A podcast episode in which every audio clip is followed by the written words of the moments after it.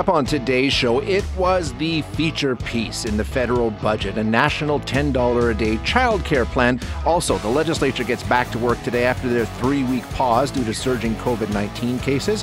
And the constitutional quagmire. Quebec says they plan to amend the Constitution.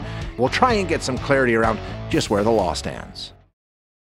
In the most recent federal budget, the Liberal government introduced plans to implement a national $10 a day childcare program. It's a $30 billion program over the next five years. Uh, there's a number of details to sort through, not the least of which is how it's going to work with the provinces who are required to split the costs.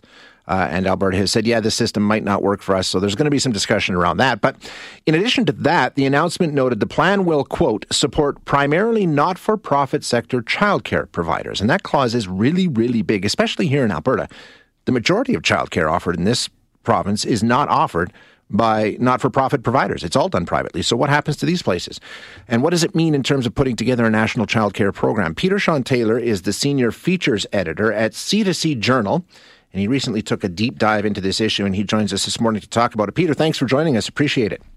Yeah, it's a pleasure to be here. Thanks for having me, Shay. Yeah, I mean, there was a lot of talk around this program when it was announced, but I don't know if uh, this really made a lot of headlines. Kind of flew under the radar when the announcement was made, but really that factor of primarily focusing on not for profit childcare, that's a really, really big deal. It is. I mean, people got dazzled, I guess, by the thirty billion dollars. It was the the single biggest thing in the uh, federal budget, yeah. so that would get everybody talking. But uh, when when you start looking through the details, uh, you know the question does arise: well, What does it mean when they say primarily not for profit? Uh, is this uh, sort of typical federal liberal virtue signaling? Um, where they're sort of playing to their particular crowd, or is this uh, actual in, intention on this is how they in, want to roll this out. And if if this is uh, something they feel very strongly about, uh, there's going to be a lot of problems as as they try to sign provincial deals across the country. Yeah, and Peter, like you say, you know, why are they doing it? I mean, there is a mm-hmm. school mm-hmm. of thought out there from certain academics and people who think that the only way mm-hmm. to do childcare is not for profit, right? I mean, there is a group out there that thinks private childcare is a disaster. That is certainly true. Uh, it's the same sort of folks that think uh, private sector nursing homes are a disaster, and and that almost everything should be provided by the the public sector. Um, I think it's a mistaken belief, but it's certainly a, a belief you hear a lot of. And uh, I mean, that's uh, I, I, think the liberals are are playing to that crowd mm-hmm. um, with this. But when you, you, if you start to really break down the child care sector, how it works um, across the province, it's very complex. It's quite diverse um, and it's simply not going to fly. Uh, you can't you can't implement what the liberals claim they want to implement and shut out the for-profit sector, regardless of your ideology. Uh, eventually, reality comes to bear. Yeah, and and you know you make a good point. Like you take a look at the way that the program is run in different jurisdictions in Canada right now. I know in Alberta, mm-hmm. in your piece, I think you said over sixty percent yeah, of the childcare spaces are, are privately run. Mm-hmm. And uh, it goes up to 70% in Newfoundland and Labrador. So it's a, uh, a big component in, in a majority of provinces. Actually, a majority of provinces have more than 50% for profit uh, child care. So it's not, this isn't something that's uh, insignificant that you can sort of brush aside.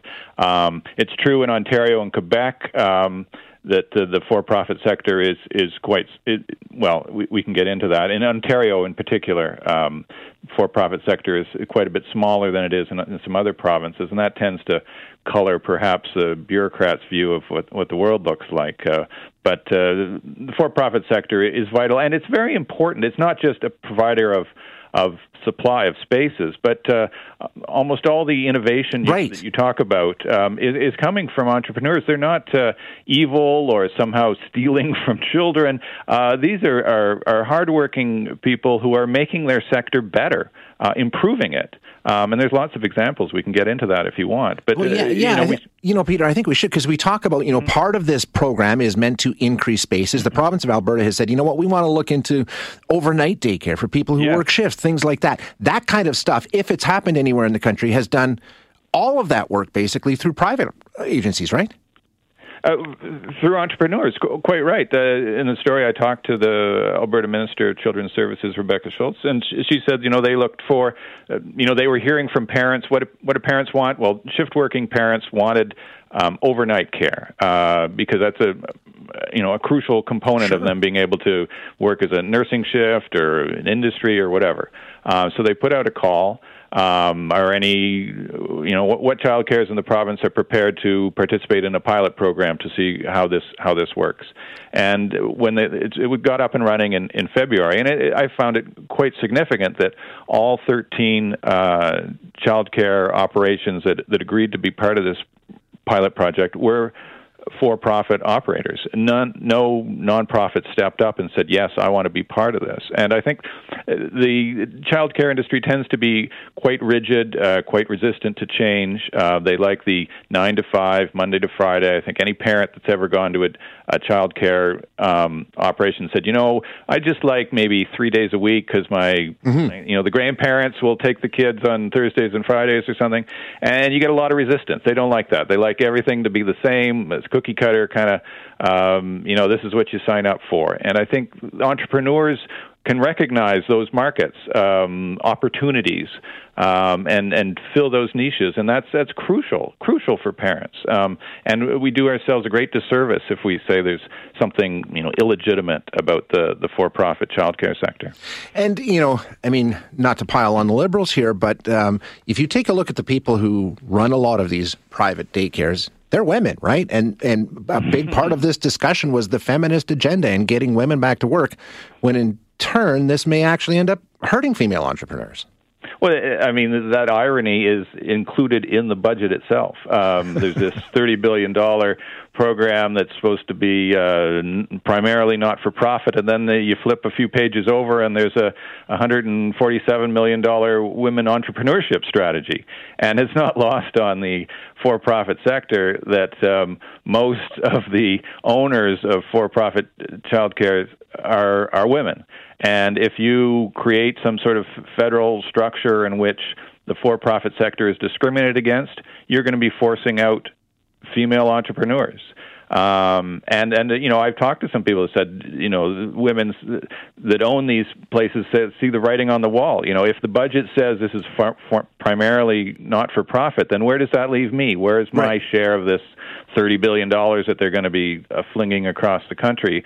And and s- some of these women entrepreneurs are getting out of the business because they don't think they'll think they'll be crushed by the the not for profit sector getting all the the subsidies and grants and whatnot. Well, if it goes that way, Peter, there's there's mm-hmm. no question they will. You, if you're running privately and you're not getting subsidized care, you can't offer ten dollar a day child care. It's just not possible. Oh, quite quite right. And you've seen that in uh, in Ontario. They they do disc- some cities will discriminate. They won't provide subsidies to for-profit operators, and those operators eventually sure. end up shutting down. I mean, yeah, I mean, no one is going to be able to compete with the ten dollar a day daycare. Uh, once that's going. So, so yeah, if you want to cut out all the for-profit uh, childcare, sure, say that only only non-for-profit will be able to offer the ten dollar deal, and, and and you'll kill that entire sector, sure. Now, once again, uh, just before I let you go here, Quebec is sort of showing the way that this can be done, right? They have both models working and working rather effectively. Yes, uh, Quebec is very instructive here, um, and the, the budget explicitly calls Quebec the pioneer for, for its its own uh, plans. Um, and yes, you know, when Quebec started this, remember it was a five dollar day daycare program in 1997. They said this is going to be just exclusively not for profit, the way all the academics claim. That's um, you know that's it's pure uh, et cetera, et cetera, all those reasons. Um, they actually announced a, a ban on for-profit. No new for-profit daycares were allowed to open um, for the first five years as they rolled this thing out. And what they found was that the not-for-profit sector simply could not keep right. up yeah. with the demand, um, and the waiting lists grew enormous. And who benefits when there's a long waiting list? It's wealthy, connected families. And so what you found was the the lower income families that would really benefit perhaps from the extra early education that you get from childcare, they were getting shut out, and it was you know millionaire kids, uh, millionaires' kids getting cheap daycare. Like, like who makes where does that make sense? Um, and, and Quebec came to realize various governments, as they've been through them, uh, said that we can't do this without the private sector. And so now, if you look at their um, uh, at the system, um, excluding the the schools, there's some after school programs. If you take those out, if you just look at sort of conventional right. childcare, uh, there's about 300,000 spaces in the province, and only 98,000 of those are provided by not for profit operators. The rest is um, centers that are getting subsidies, centers whose parents are eligible for tax credits that are about the same as the subsidies, and um, people that are looking after children in their homes, home daycare. Sure. Yeah. So two thirds of the system is basically for profit in Quebec, and that's the that's the model right. for Ottawa. And yet Ottawa claims it's going to be primarily not for profit. The, the two things just don't they, go they, together. They don't you, you can't together. do it. Okay, Peter, yeah. I appreciate your time. I got to let you go. I got to get to a break, sure. but great discussion. Thank you very much, sir. It was a pleasure to talk. That is Peter Shawn Taylor. If you want to read the article that he wrote, you can find it at C, like the letter C, the number two, the letter C, journal. C2C journal.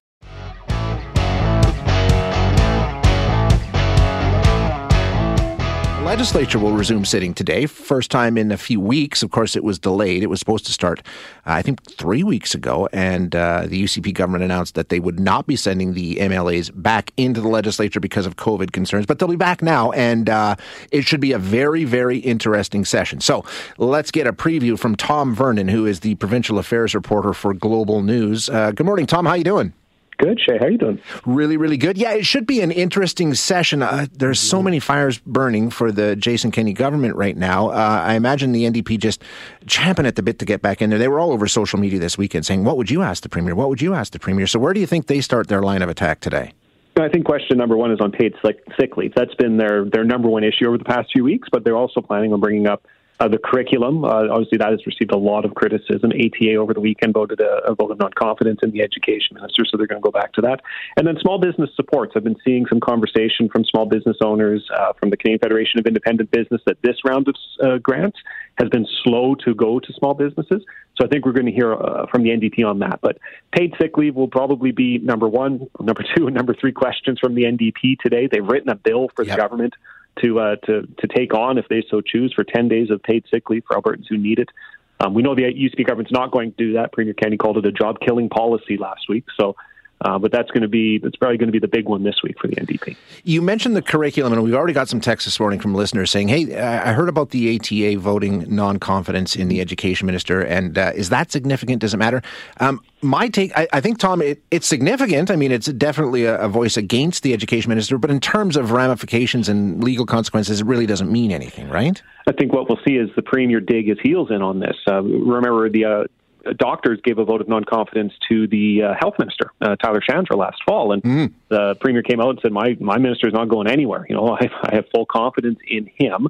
Um, what was interesting to see is how does this translate down the line? So we saw in the fall, doctors give a vote of non-confidence, and then a, a new president of the AMA comes in, he strikes a deal with the minister, and doctors say, no, we right. don't trust this minister, and they voted against it. So, I mean, teachers' contracts negotiations coming up. Uh, you know, how how does this impact uh, the relationship down the line. So, yeah, the, the, vote itself, it's significant in that, what was it, 99% of teachers said, no, we do not have any confidence in this minister. Uh, it won't have any ramifications for her, but it, would be interesting to see how this relationship continues on uh, through the next couple of years. And Tom, of course, this will be the first time in the legislature where the expelled UCP caucus members, uh, mm-hmm. Todd Loewen and Drew Barnes, will be in attendance. Uh, do you expect anything? I mean, they'll get their time if they want it, right? How does that work?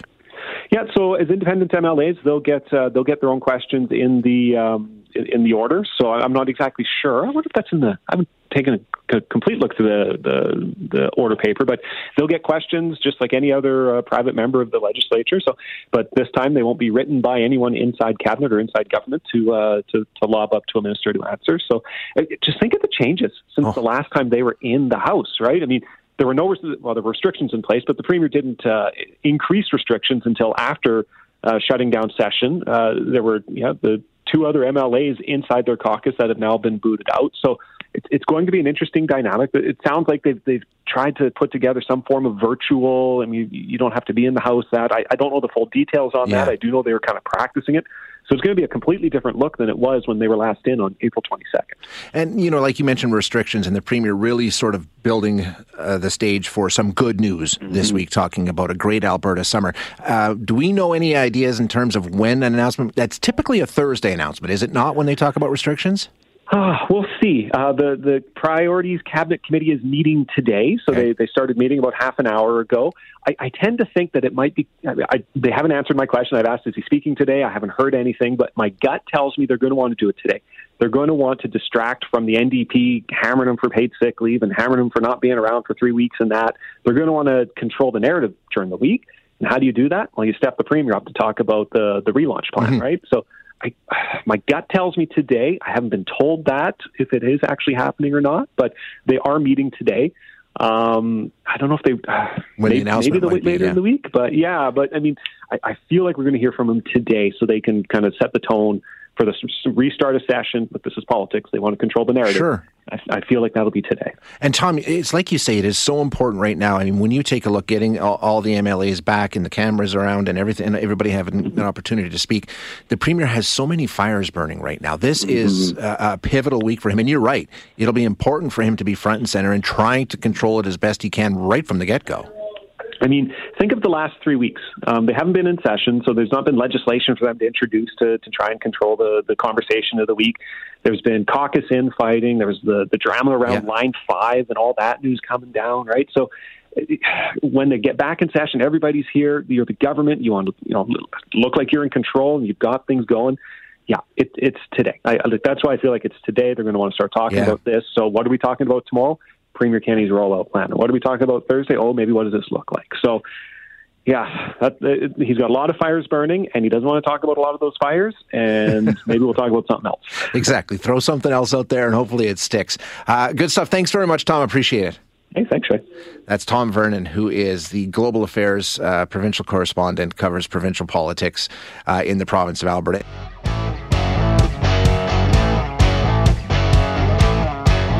Going on with Quebec and the Constitution? It's a very, very interesting story. Now, constitutional crisis is a term that gets thrown around a lot these days. Not so much here in Canada, but certainly in the United States. But we may well be hurtling towards one in our own country very soon. The Quebec government, basically what it is, they have plans to unilaterally change the Canadian Constitution. Changes that would enshrine Quebec as a nation within Canada and designate its official language as French. A lot of questions about whether that's something they can even do. So let's get some answers. Eric Adams is the Vice Dean and Professor of Law at the University of Alberta, and he joins us now. Uh, Eric, thanks so much for your time today. My pleasure. I wish this was uh, about the Oilers' uh, playoff oh. prospects, but uh, I'm happy to talk constitutional law also. yeah, it's probably less complicated than trying to sort out what's going on with the Edmonton Oilers, to be honest with you. Um, the question here is, I guess, the confusion around the legality of Quebec's plan. The prime minister came out last week and said, from what he's heard from his legal advisors, he thinks it's okay. He said an internal justice analysis sees no issue with the plan. But then a lot of experts came out and said, no, that's not true. You can't just unilaterally change the Constitution. So where does the truth lie here, Eric? Oh, I wish it was a uh, completely uh, clear picture. Uh, unfortunately, like some things in life, constitutions can be complex documents with complex rules and complex histories. And there's a bit of that story going on involved here where, where everyone's looking at a different part of this Constitution and saying, well, I think I have the power to do this if you read this clause this way. And so different people are looking at the same document and finding different things within it to justify their position. And so there's, there's, I think there's probably some reasonable disagreement going on about what can, what Quebec can or cannot do. And there's probably also a fair bit of constitutional politics, good old fashioned politics mm. going on, where uh, politicians are particularly mindful of the political calculations at work. And finally, there's there's just a bit of new territory here where this isn't something where we've had a province say they have this ability before, and so it's a little bit of uh, uncharted waters. And when you add all those three things together, um, it's it's maybe a little bit difficult to be completely definitive. How about that for a mushy answer? But I'll I'll tell you. I'll tell you this. My own sense is that um, is that is that Quebec uh, likely does not have the power that they're they're claiming that they possess. Okay, now let's talk about the power to change the constitution. We know that's something that's been bandied about in Alberta. Typically, you need to get all the provinces on, well, not all of them, but a majority of them to, to agree with whatever it is you're trying to do, right? No province can do this unilaterally in the larger scope of things. It requires the entire uh, federation, correct? The uh, amending formula, and no one likes to hear those two words together. Uh, the amending formula in our Constitution, which showed up in 1982, the, before that we actually just assumed that, that Britain would amend the Constitution on our behalf. But in 1982, Canada takes control of its own constitutional document, and when you take control of something, you better have a way of, of figuring out how to amend it. Mm-hmm. Um, but that's a complicated story, and it turns out there's actually five different kinds of amending formulas within the Constitution, depending on the type of amendment you're talking about. So, what you've just mentioned is you need seven provinces with 50% of the population. That's the general amending formula. That's going to be in place for lots of different kinds of amendments. But there's also a provision that says that provinces can unilaterally amend their own provincial constitutions. So Quebec says, well, that's all we're doing. We're just amending our own provincial constitution. There's another provision that says that a province and the federal government can do a bilateral amendment if they both agree to amend part of the Constitution that just deals with that particular province. And so Quebec says, hey, we're under our uh, unilateral provincial constitution amending formula. Other people say, no, no, no, you're not. You're under the general amending formula. Uh, Premier Jason Kenney takes a look at that, and interestingly, this last week he said, "Well, I like Quebec's yeah. position," um, and so uh, maybe it's uh, maybe provinces are going to be able to to pass you know different uh, different parts of the Constitution and throw it into the constitutional document just because a province uh, says, well, that's part of our provincial constitution. So that's where some, I think, of this confusion comes from the fact that you've got multiple amending formulas for different scenarios.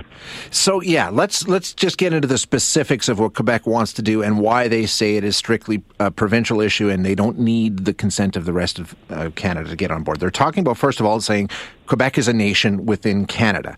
We're kind of at that point already, aren't we, with Quebec? Isn't that sort of where we stand, the distinct society and all the rest of that stuff?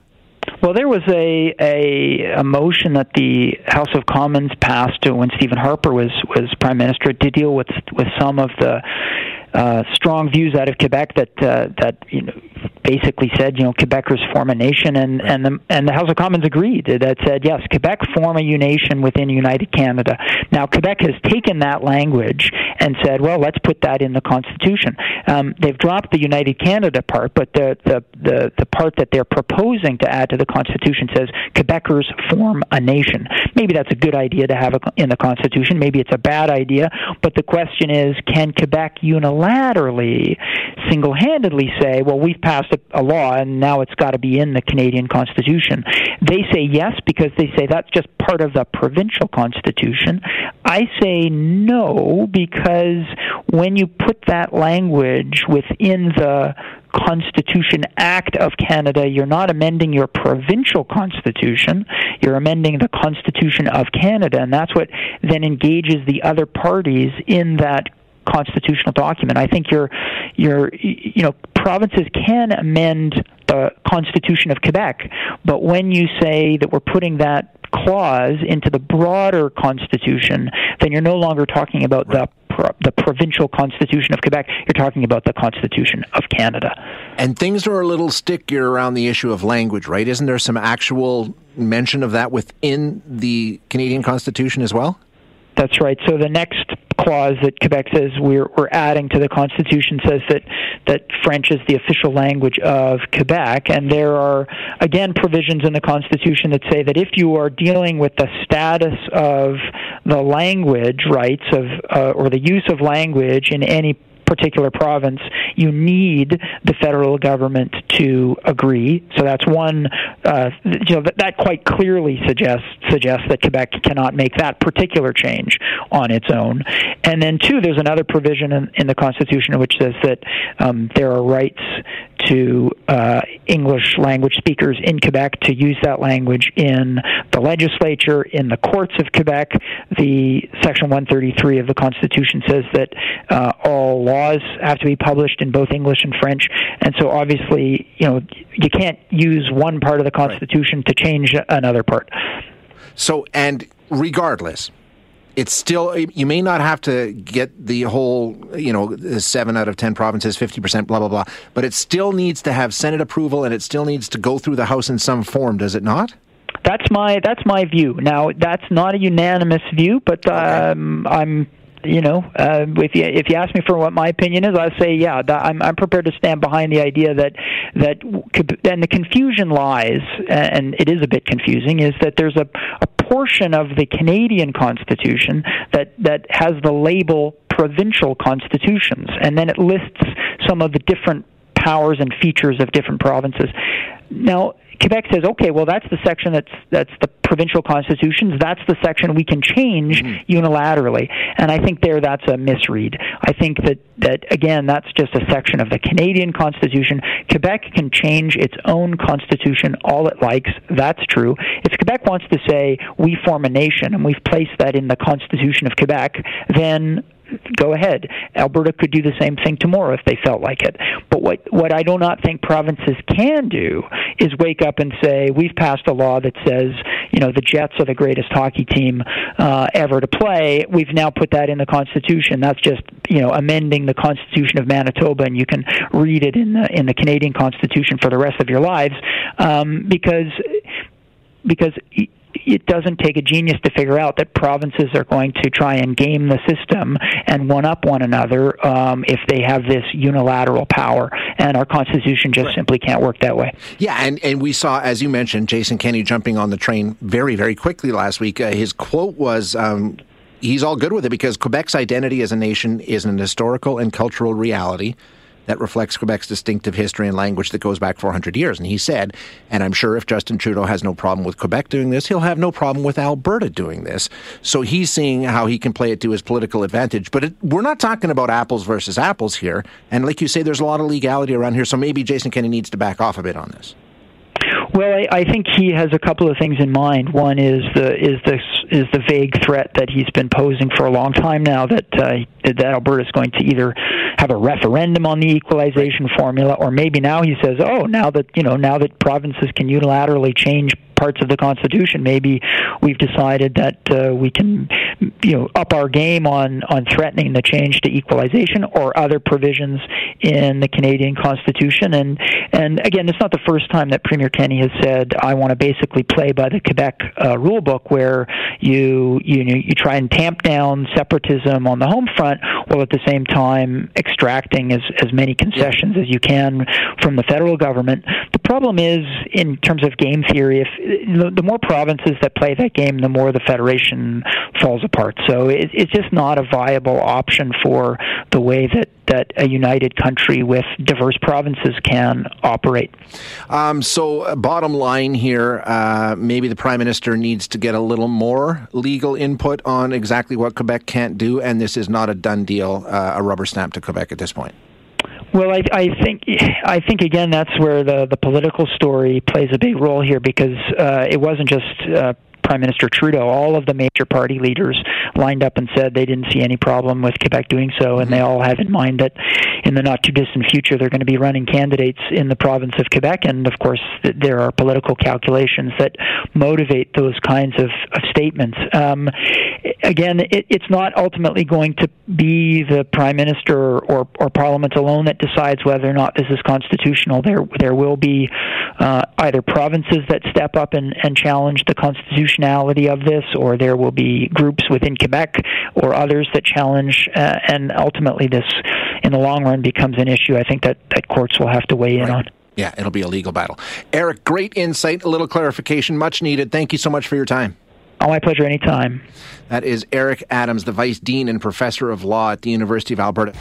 Thanks for listening today. To hear any of our other interviews, you can find them wherever you find your favorite podcasts. And if you like what you hear, don't forget to rate and review us.